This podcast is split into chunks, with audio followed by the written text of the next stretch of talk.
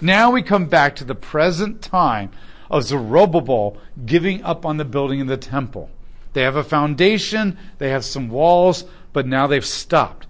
Then the prophets Haggai and Zechariah, son of Iddo, prophesied concerning the Jews who were in Judah and Jerusalem. These are the prophetic books of Haggai and Zechariah that we will be going through a little bit later. These prophets come in.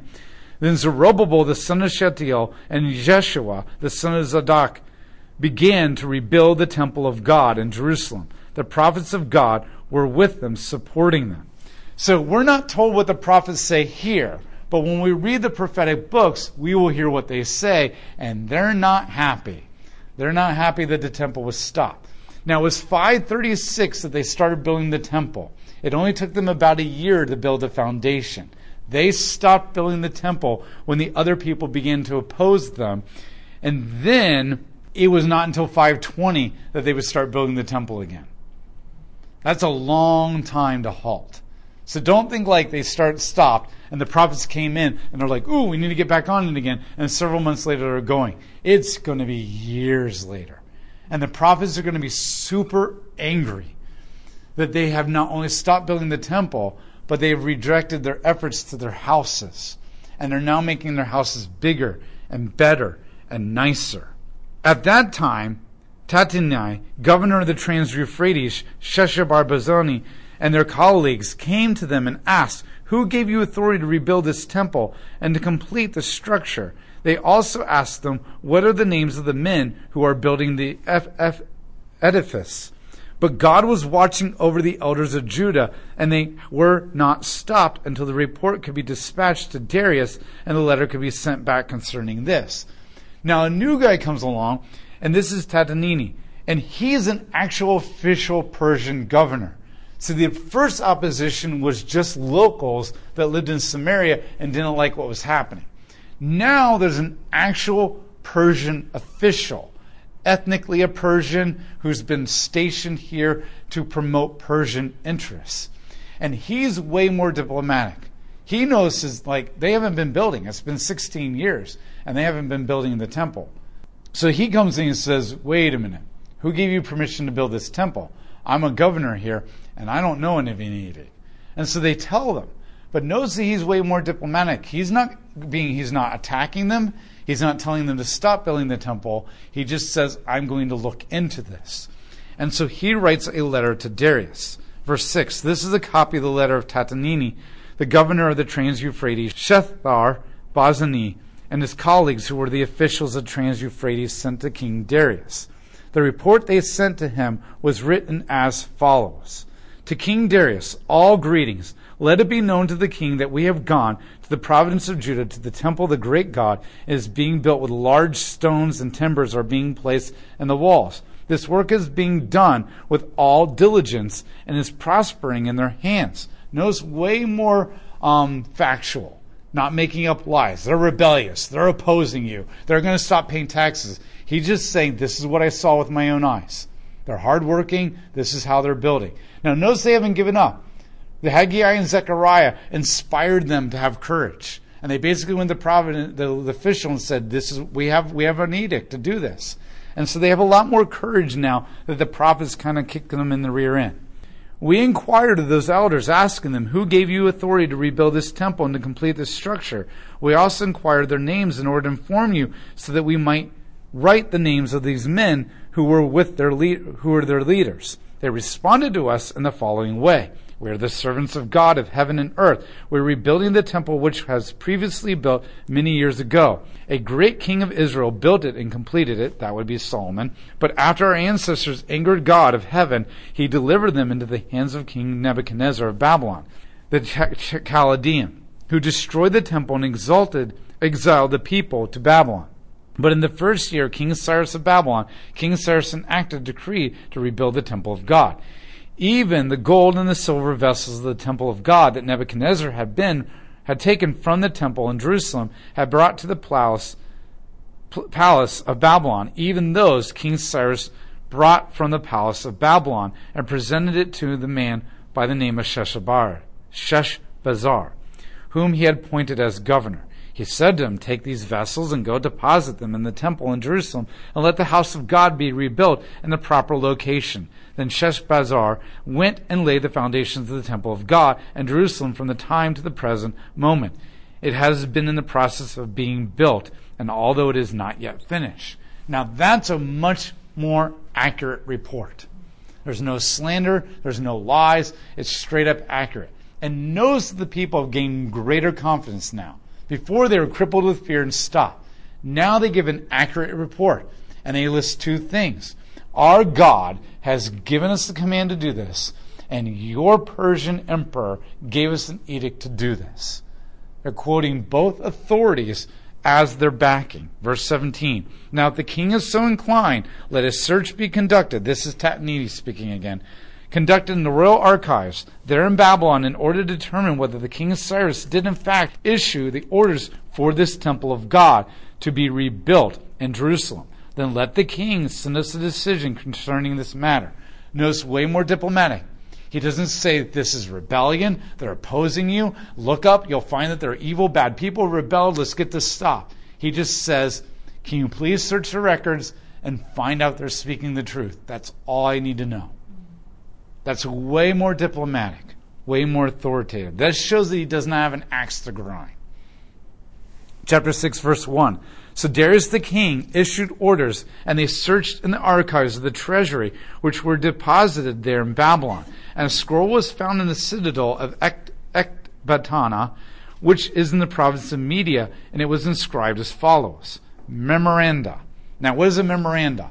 This is not an edict. An edict is an official law that's inscribed in the laws saying this is what must happen. A memoranda is the equivalent of um, meeting minutes. Okay, so somebody would be taking meeting minutes, recording the edicts that the king is giving. They can't find the edict for whatever reason, but they found the meeting minutes that a secretary took saying that an edict was given. That is just as authoritative as an edict. So the memoranda in the first year of the reign of King Cyrus gave orders concerning the temple of God in Jerusalem. Let the temple be rebuilt as a pla- place where sacrifices are offered. Let its foundations be set in place. Its height is to be 90 feet and its width 90 feet. This is way bigger than Solomon's temple. With three layers of large stones, way more than Solomon's temple, and one layer of timber. The expenses to be subsidized by the royal treasury. Furthermore, let the gold and the silver vessels of the temple of God, which Nebuchadnezzar brought from the temple in Jerusalem and carried to Babylon, be returned and brought to their proper place in the temple of Jerusalem. Let them be depo- deposited in the temple of God. Now Tatani, governor of Trans-Euphrates, Shethar, Bazani, and their colleagues and the officials of the Trans-Euphrates, all of you stay far away from there. Leave the work on this temple of God alone. Let the governor of the Jews and the elders of the Jews rebuild this temple of God in its proper place.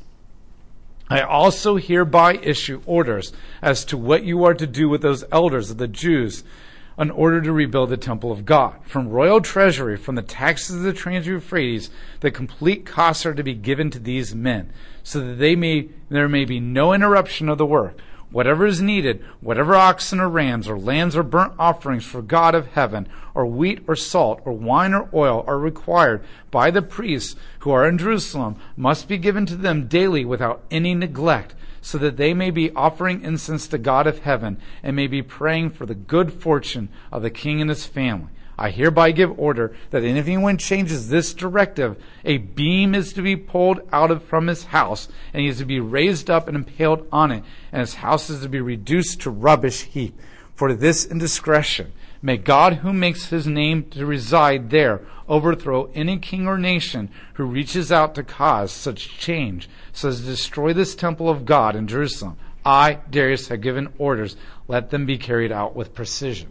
Now, this is powerful. When they gave in to the fear and quit, nothing happened.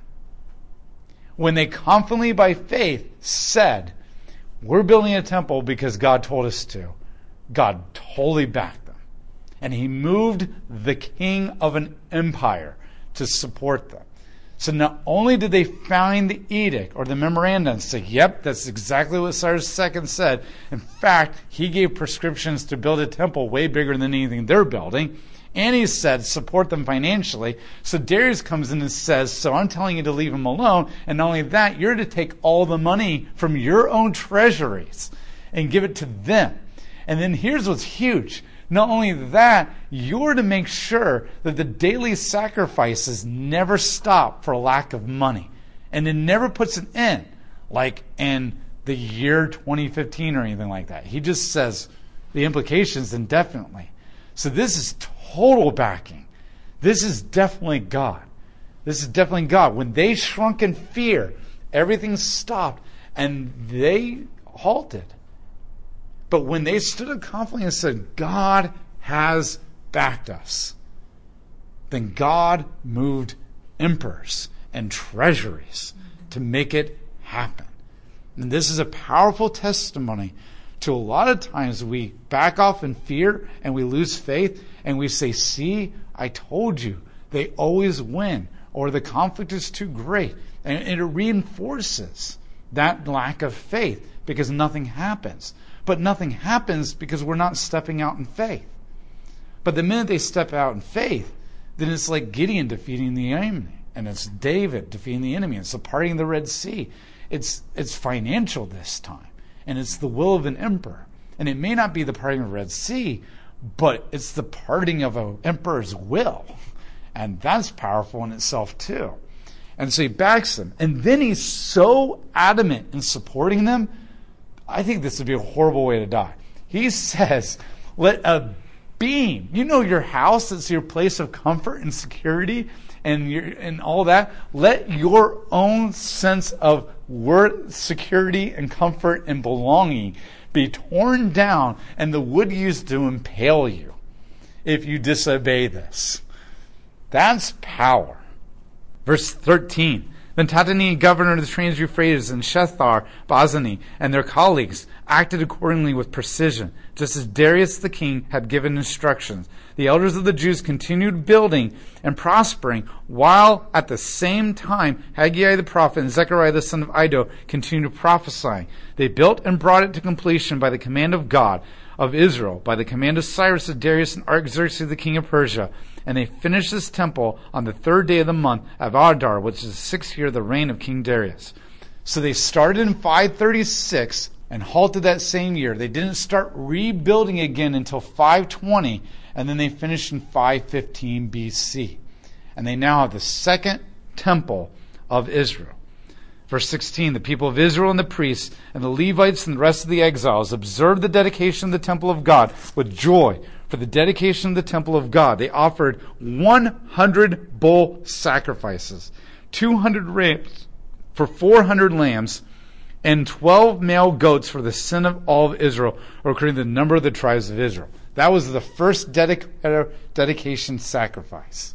That's lots of wealth. If you translate that to cars, that will give you an idea of how wealthy this is. They appointed the priests by their divisions and the Levites by their divisions over the worship of God of Jerusalem in accord with the book of Moses. That's the book of the law. So they're being obedient to the law. The exiles observed the Passover on the 14th day of the first month, and the priests and the Levites had purified themselves, every last one of them. Continue the Exodus theme. So they celebrate the Passover, which celebrates God's provision for them of being protected from the wrath of God. They were all ceremonially pure, and they sacrificed the Passover lamb for the exiles and for their colleagues and the priests and for themselves.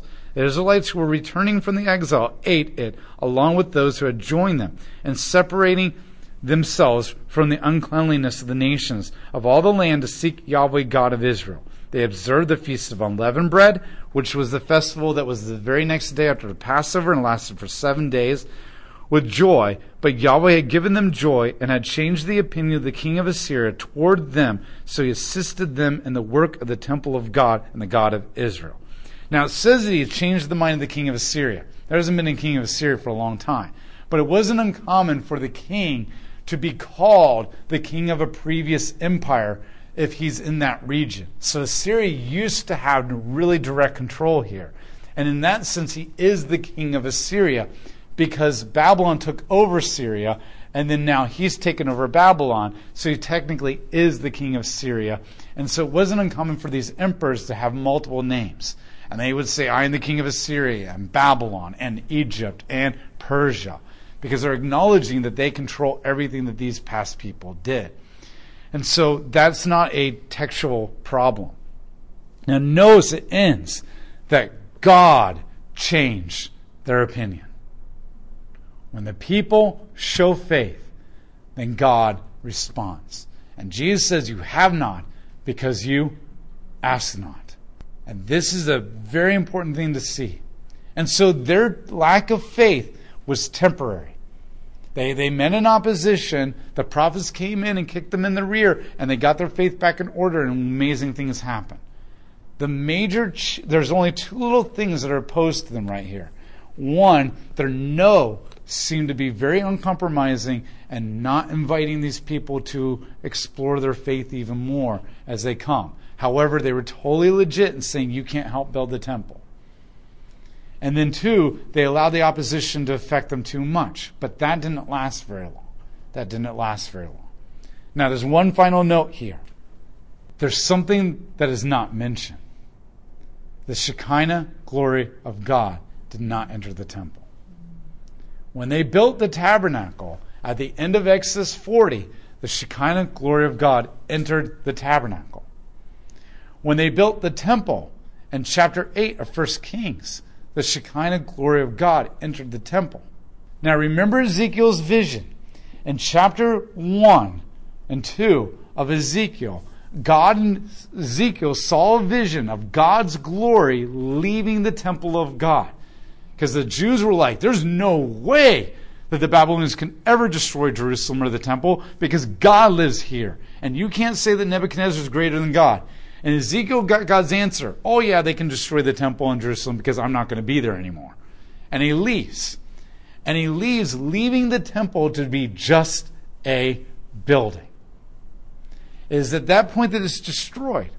But Ezekiel chapter 40 through the end of the book has a vision of a new temple being rebuilt. And the temple is big and has multiple gates, meaning multiple people can enter from all different directions, including all the nations.